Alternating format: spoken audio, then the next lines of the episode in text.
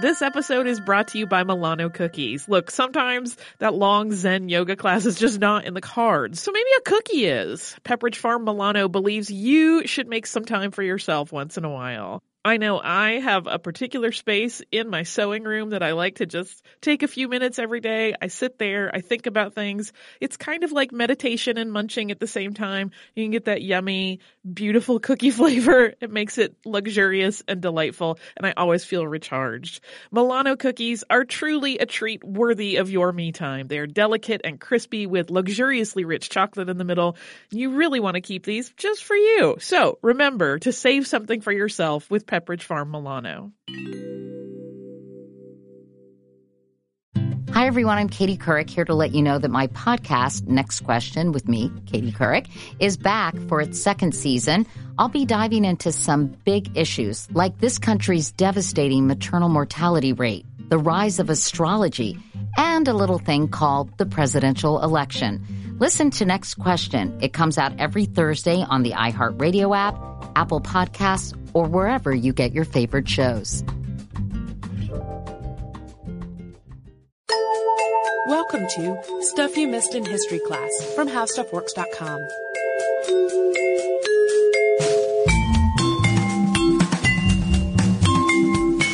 Hello and welcome to the podcast. I'm Holly Fry. And I'm Tracy V. Wilson. And I also have a little cold, so I'm sorry if my voice sounds not quite right. It's like a magical extra bonus, Tracy. We don't know you're not from another dimension. Halloween is coming, and we all know that that is my favorite time of year. And so last year we did a two-part episode on Elsa Lanchester and the Bride of Frankenstein, and it was super-duper fun, certainly for me because I love her. And we got a raft of fabulous Halloween costume photos from fans that dressed as the bride. And so I thought it might be fun to take on another star of the Universal horror films this year. So get out your vampire teeth and your cape and keep them handy because this is another two-parter. I will make no secret that I love Todd Browning's 1931 Dracula. There's a newer print of it that incorporates a modern score, and there's early on when Renfield is headed up through the mountains, and there's the Philip Glass string arpeggios playing, and it just sets the scene early in the film, and it literally feels like magic to me. Like, it's part of why I love film and cinema. It's moody, and it's gorgeous, and the lighting is fantastic, and I love that movie. And while the lead actor is mostly associated with Dracula, the star, Bela Lugosi, was so much more. And his name, I think when you mention it to most people, instantly conjures that image of this dashing, sophisticated vampire that, you know, really helped spark the entire horror film genre. But in truth, Lugosi really lost more than he gained from playing that role, even though it made him very famous in the United States. It also plagued him in many ways. But additionally, I mean, in as well as being an important part of film history, his life events kind of link him to some really interesting historical moments outside of entertainment, including the fall of the Austro-Hungarian monarchy and the transition from silent film to talkies. His life was tragic in many ways, but despite all that, his image really endures as the epitome of dapper old world charm. And so I wanted to talk about his life this time around. So I hope you enjoy it in our Halloween lead up. In the usual way, we will start at the beginning. Lugosi was actually a stage name. Béla Ferenc Dezső Blaskó was born on October 20th, 1882 in Lugos, Hungary. Incidentally, this is only about 50 miles or 80 kilometers away from the castle that was home to Vlad the Impaler, who is, you know, the widely cited historical inspiration for Dracula. Bella's father was a baker and then a banker, and these were two professions which just broke with long-standing family tradition. Yeah, his entire family had been farmers for generations, so it was kind of unique of his father to strike out into different fields. And as a child, Bela attended the local school, but once he reached 11, he was sent to what's called the state gymnasium for additional education, and that was in 1893. And so just as a contextual note, while U.S. listeners might associate the word gymnasium with a sports facility, this was really basically the equivalent of a preparatory school. The gymnasium did not agree with young Bela. After he started there, about a year later, he dropped out and ran away. He took odd jobs to try to make his way and eventually landed in a small mining town. He continued to work in whatever jobs would have him, both in the mines and assisting anyone in the town who needed it. Yeah, he gets points for being pretty resourceful and resilient. He was just making his way in the world as a kid, really. And one of the main forms of entertainment that was available in this mining town, which was called Rosita, was touring theatrical troupes that would visit, and these performers and their shows just completely enthralled Béla. He is quoted as saying, "They tried to give me little parts in their plays, but I was so uneducated, so stupid, people just laughed at me. But I got the taste of the stage. I got, also, the rancid taste of humiliation." When he was 15, Béla decided to give education another shot. He moved to Sobotka, which is in Hungary, in 1897, and he moved in with his mother and sister and enrolled in school again.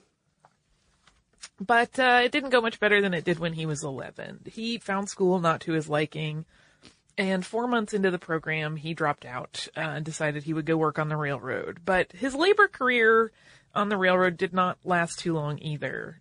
His sister Vilma's husband, knowing that Béla really still had this love of the stage from when he had encountered these theater troupes when he was younger, managed to get the young actor accepted into a traveling theater troupe as just a chorus player. So unlike the little bit parts that he had had when he was younger, he actually did really well this time around, and soon he had moved from the chorus into bigger and bigger parts. He eventually became the lead actor for the troupe, and he did really well touring Hungary as a young actor.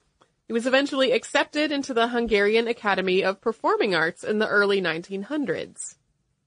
And it was around this same time, as he was focusing primarily on Shakespeare studies as his concentration and touring with theater groups, playing a lot of really major Shakespearean roles, that he kind of officially dropped the last name Blaschko and started using Lugosi, which is, of course, a callback to the town where he was born. He joined Budapest's National Theater in 1913, and he went on to have a lot of success as a leading man in many Shakespeare productions and other plays. Before we talk about the next big chunk of his life, which involved some military service, let's take a brief moment for a word from a sponsor. Hey, listeners, I wanted to tell you about a new podcast from iHeartRadio called The Women, hosted by Rose Reed. It is a fascinating and deep dive interview show where Rose talks to changemakers and disruptors, and she finds out what really drives them. So she will ask each of them, what was your first stand, and how do you navigate success and failure? And really, what's the cost of fighting for others?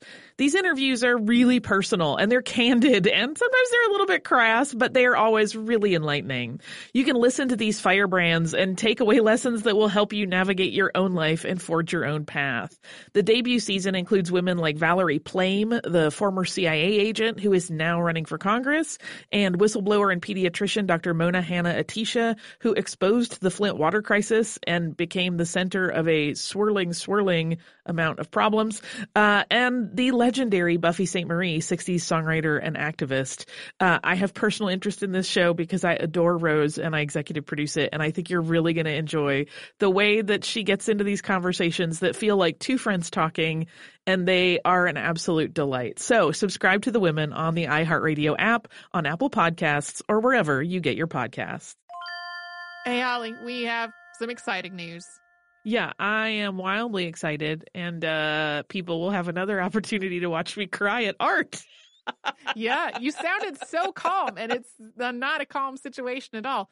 Our trip to Paris last year was really successful, so we're doing another similar trip this year, but this time to Rome and Florence. It's May 14th through 21st, 2020, and like last time, it is with a company called Defined Destinations, who is planning out this whole trip for us. Yeah, and during that week-long trip, we are going to see some of the great art that we have talked about on this show many times, including Michelangelo's David. We are going to go to Tuscany. We're going to visit St. Peter's Basilica.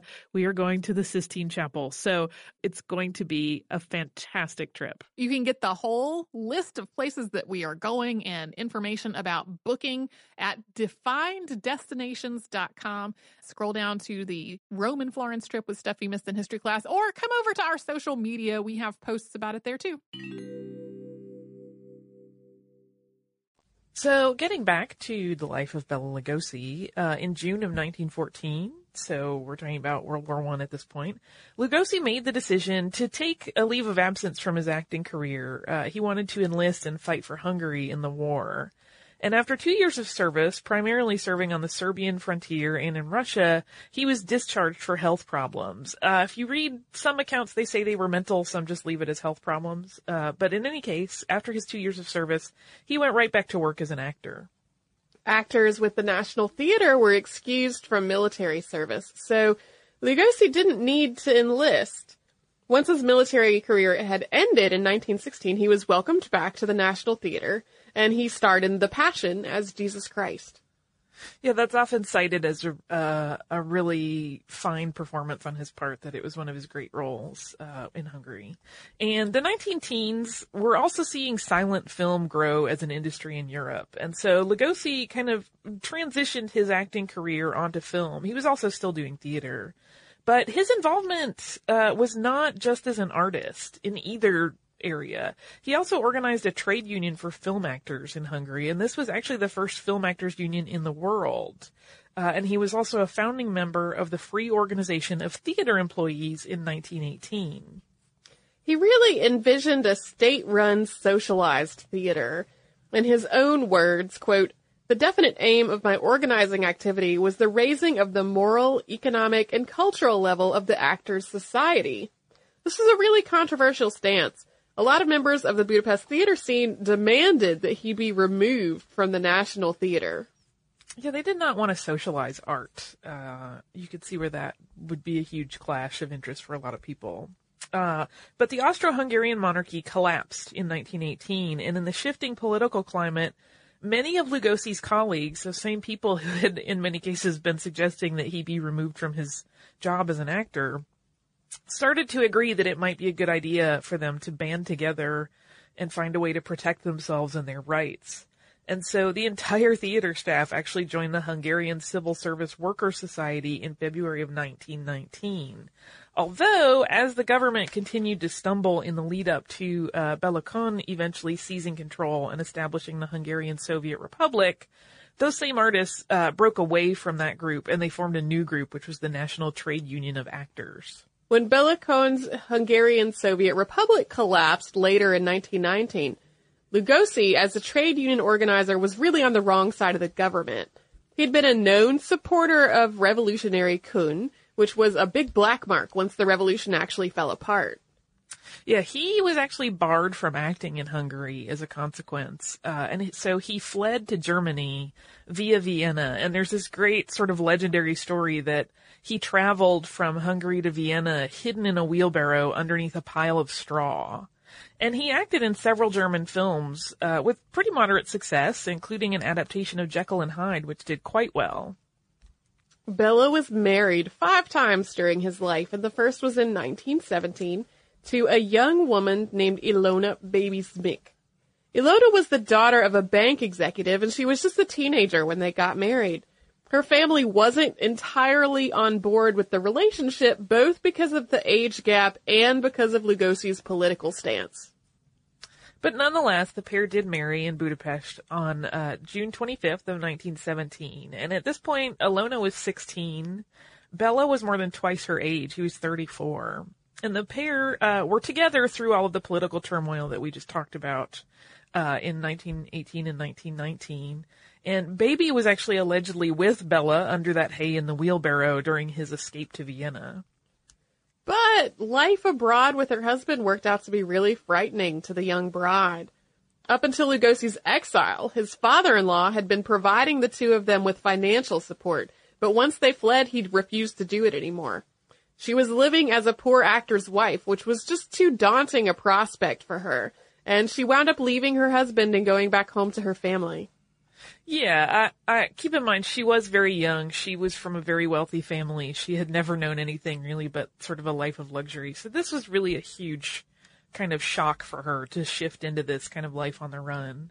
And Béla wrote to her. He worked, he saved money, he planned to send for her once he had amassed a decent nest egg. Like he wanted to make this work and make the marriage go forward. But her family really seemed to see this whole situation as an opportunity to eradicate what they felt like from the beginning had been a mistake of a marriage. They allegedly kept his letters from her. He never received answers from her, and apparently it was because she didn't know she was getting any letters from him. And they also told Baby that Bella would likely be executed if he ever attempted to return to Hungary, and she had only ever lived in Budapest her whole life and was not really eager to live elsewhere. So the family encouraged her to file for divorce, and she did so eventually. So on July 17th of 1920, their brief marriage was legally ended. Bella was not there for the proceedings, which made things go super quickly. And Baby actually remarried almost immediately to a man that her family had chosen for her. Decades later, when Lugosi biographer Arthur Lenig interviewed Lugosi's fourth wife, Lillian, she mentioned that Bella had been truly and deeply in love with Baby, and he'd spoken of her to his later wife and to other people as his one true mate. He tried to keep in touch with Baby through the years and claimed that they even discussed remarrying later on, but because at that point she had a family and children, the whole prospect was way too complicated and emotionally difficult to really seriously consider. Yeah, it's interesting because he had a reputation as a womanizer, but he really did seem in his heart to have stayed sort of devoted to his first wife, which is kind of an interesting thing that people don't often talk about. And so while his film career in Germany was going quite well at this point, once it was apparent that the marriage was over, Lugosi headed to the U.S. in October of 1920. And so on December of that same year, he arrived in New Orleans. He actually entered the U.S. illegally, but he made his way to New York. And 4 months after his arrival in America, he was then processed officially and legally at Ellis Island in March of 1921. Despite the fact that he spoke little to no English, although he did speak several other languages, he got fairly consistent work on the New York stage because of his stage presence and his acting ability, and his skill for learning all of his lines phonetically. I sort of love this, and it's one of the things that people have debated and discussed throughout the years, how much of this stayed the case, because he kind of retained that image and that story of not speaking terribly good English for a while, and how much of that was really like, no, it adds to the drama and the glamour of this sort of mysterious man who, you know, is just learning everything phonetically. Whereas other people have said, no, I spoke with him. He could speak English. Not great, but he could carry on a conversation. So we don't know to what degree that ended up being true. But at this stage, it really was the case. He really did not speak much English. His first English language play was called The Red Poppy, and it debuted in 1922, and that was staged at the Greenwich Village Theater. And not long after that, just the following year in 1923, he made his U.S. film debut in the silent film The Silent Command. And because most films were silent at this point, the language barrier was not such a barrier to a film career. And he went on to appear in nearly a dozen films in the U.S. in the 1920s, including The Midnight Girl, Prisoners, and The Veiled Woman. So before we hop on to talk about his next marriage, and also sort of we're edging up to Dracula time, do you want to take a word from our sponsor? Sure.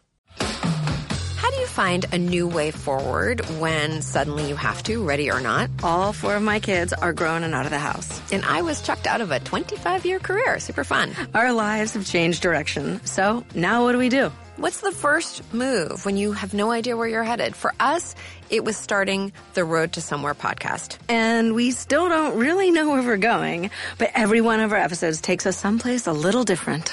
It's super exciting, but if we're being honest, it can also get a little scary. Because maybe you're relocating. Or having your first baby. Or leaving a relationship. Just starting. Or just starting over.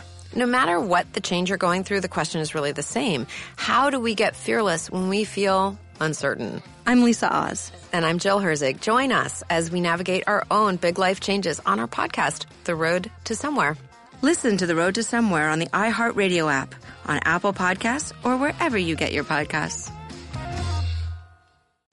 To return to the story of Bela Lugosi, not long after he arrived in New York, he got married again, this time to Ilona von Motok.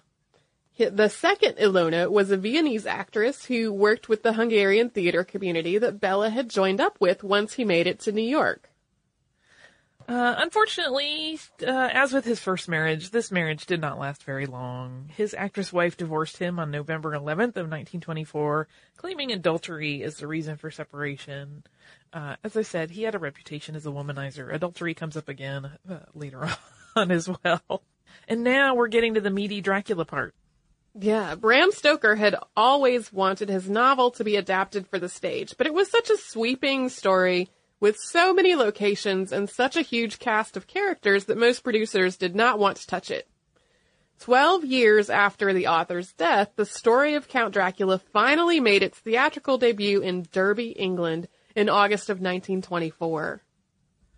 The critics, not so much with that. It was completely panned by the critics. However, audiences could not get enough of it. It also, we should point out, was not all that similar to the novel that it was based on. It had to be pared down significantly and edited quite a bit for logistical reasons and practicality in terms of staging. But additionally, Bram Stoker's widow, Florence Stoker, had issued the rights to the play with no stipulations as to how the work was handled. She really kind of liquidated a lot of her husband's assets after he died to kind of, you know, keep money coming in. And she made a tidy cut from the show, but it didn't seem like she was particularly attached to retaining the material in any sort of pristine way. The play started a second run in London in 1927 with actor Raymond Huntley starring as the Count. It got a similar reception to the 1924 staging. Critics still hated it, but the tickets sold out for 5 full months. An American producer named Horace Liveright was really eager to reproduce this financial success of Dracula in the United States, so he got the rights from Mrs. Stoker to stage it on Broadway. And the initial plan was that they were going to have Raymond Huntley continue to star in the role as the Count and travel to the U.S. and reprise that role. But that ran into a little bit of a problem. Huntley, perhaps spurred on by the success of Dracula on the London stage, would only star in the American adaptation in exchange for a much larger sum of money than the U.S. producers could afford. So instead, the producer hired an actor who had European charm, acting experience, and, most importantly, the willingness to work for less money. That was Bela Lugosi. And at this point, Bela had been working in the States for several years, but he still could not speak English terribly well. So once again, he learned all of his lines phonetically. The director had to give him all of his notes and instructions in French because that was a language they could both speak. So despite the fact that the lead actor was relaying his lines in a language he didn't really know, when the Broadway version of Dracula opened on October 5th, 1927, it was a huge success. And its success quickly grew, so much so that Universal Pictures took notice. And now we have another marriage, and this one is a fabulous sort of tabloid-grade crazy story. So as Lugosi's star was on the rise, he had his own little personal Hollywood scandal. In 1929, he married wealthy heiress and widow Beatrice Woodruff Weeks while he was in San Francisco with a touring production of Dracula. So the pair had known each other for some time, but the marriage is always described as whirlwind. Like they seem to have known each other kind of casually for about a year, although this all happened very quickly. The two of them were married on July 28th, 1929, and they separated just 3 days later. In divorce testimony, Weeks said that Lugosi had started out delightful but quickly revealed an angry, temperamental nature. Lugosi made no claim to Weeks' fortune in the settlement, although it would have made him a rich man if he had. Yeah, she had a load of money of her own. She, like we said, she was an heiress. She had family money. She had also inherited a great deal of money as a widow. And he had rights to claim part of it, even though their marriage had been extremely brief, but he just didn't pursue it. So in an interview with the New York Daily Mirror, Weeks made some allegations that really damaged Lugosi's reputation quite a while. She claimed that Bela had slapped her for eating his food. Like he had apparently squirreled away a lamb chop or something to eat after his late performance. Like he liked to have a midnight lunch and she had eaten it and he got very angry about it. She also said he was abusive to the servants as well as to her. There were also some suggestions that he had had a dalliance with Clara Bow, that's mixed into the scandal. And Lugosi and Bow were friends. They spent a great deal of time together in 1928, and they have been romantically linked, but the nature of their relationship has never been, like, super conclusively determined. We do know that Lugosi kept a nude painting that he claimed was of Bow in his home for the rest of his life. And we know that Clara Bow definitely was a woman who took a lot of lovers. She was very into living sort of a fast and dramatic life. So that was sort of his little hiccup in terms of Hollywood scandal time. And now, so he's been playing Dracula on the stage. Universal is interested. And that's where we are going to cliffhang this one. And you'll have to wait for part two to find out how the rest of it plays out in his later career. But you don't have to wait for listener mail, right? No, I have that. I totally have that. This listener mail is from our listener, Sarah, and she says, Dear Holly and Tracy, I started listening to your podcast a little over a year ago after hearing the guys on Stuff You Should Know plug it numerous times, and now I enjoy listening to you every Monday and Wednesday while I'm working out. I especially appreciate your efforts to discuss groups often overlooked in traditional history courses, namely women and minorities. I was especially interested in your recent episode on the Heathen School. As part of obtaining my master's degree in English, I wrote a thesis on interracial romance in the works of Native American author Sherman Alexie. In order to do this, I had to do a considerable amount of research on historical cultural attitudes and incidents surrounding the marriage of Elias Boudinot and Harriet Gold in my thesis. To catch anyone up that maybe didn't listen to that one or doesn't remember, that was one of the couples that we mentioned in the Heathen School episode. Over the course of conducting this research, I discovered that white Americans have historically been much more accepting of interracial relationships that involved white men and Native American women than of relationships that involved Native American men and white women. The reasons for this are manifold and bound by both racism and imperialism. From the time of Pocahontas to the presidency of Thomas Jefferson, intermarriage between whites and Native Americans was seen as a means of assimilating and civilizing the native population. In the 18th and early 19th centuries, it was typical for white fur traders, always men and usually among the first whites to venture into what is now the western U.S. and Canada, to take Native American wives to handle cooking, mending, and general homemaking tasks that the men at the time typically would not perform. It was also, sadly, not uncommon for these white fur traders to abandon their native wives when they retired from fur trading and headed back east. These marriages were viewed favorably by both the fur trading companies and the young U.S. government as they represented a civilizing movement of whites into native populations and the white acquisition of native lands. They also occurred conveniently out of sight of the general white population. White women didn't become a factor until later in the 19th century when pioneer women began moving west after the Indian Removal Act under President Andrew Jackson and after the pseudoscience of the time began classifying people of different races as different species.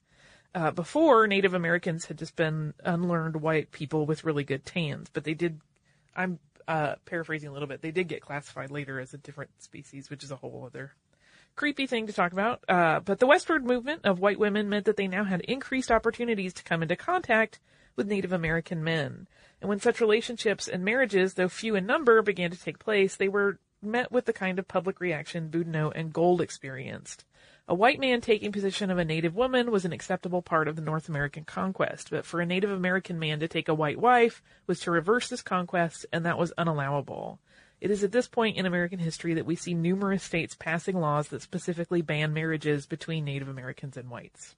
As you can probably imagine, this topic fascinated me so much that my thesis ended up being 3 times as long as it was supposed to be, much to the chagrin of my committee. I hope you enjoyed this tangent on the Heathen School episode.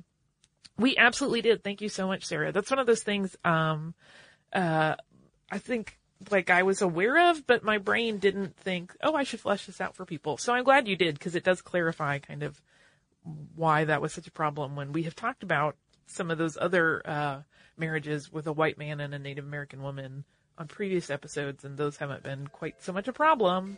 So we always love to hear additional research expertise from our listeners. So if you would like to share any additional info with us or just suggest an episode or talk to us about anything that delights you, you can do so at historypodcast@howstuffworks.com.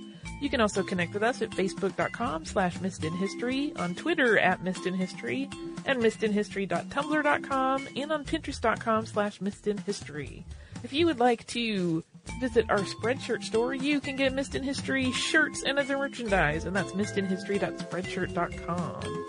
If you would like to learn a little bit more about a topic related to what we discussed today, you can go to our parent site, House of Works, type in the word Dracula in the search bar, and one of the great articles you will get was Who Was the Real Count Dracula? And it will talk a bit about Vlad Tepes.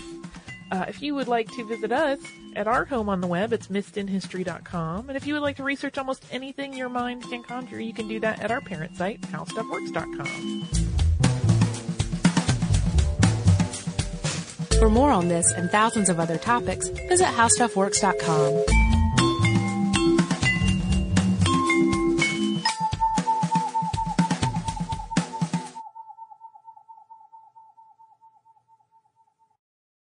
We are going to Italy. After the success of last year's trip to Paris, we are planning another similar trip, still with defined destinations, this time to Rome and Florence. Yeah, we are going to spend a week exploring some amazing things. We're going to have city tours of both Rome and Florence. We're going to see the Roman Colosseum, the Vatican Museum, and the Sistine Chapel, St. Peter's Basilica, Vatican City. This is just a tiny fraction of all the stuff we're going to get to do. Yeah, it's May 14th to 21st, 2020. And to get more information, go to defineddestinations.com and scroll down to the Rome and Florence trip with Stuff You Missed in History Class. The 27 Club is a new podcast about famous musicians who died prematurely and sometimes mysteriously at the age of 27. This podcast is hosted by me, Jake Brennan, creator and host of the hit music and true crime podcast, Disgraceland. Season 1 features 12 episodes on the life and death of Jimi Hendrix. The 27 Club contains adult content and explicit language. You can listen to The 27 Club on the iHeartRadio app, Apple Podcasts, or wherever you get your podcasts. Watch out for your ears.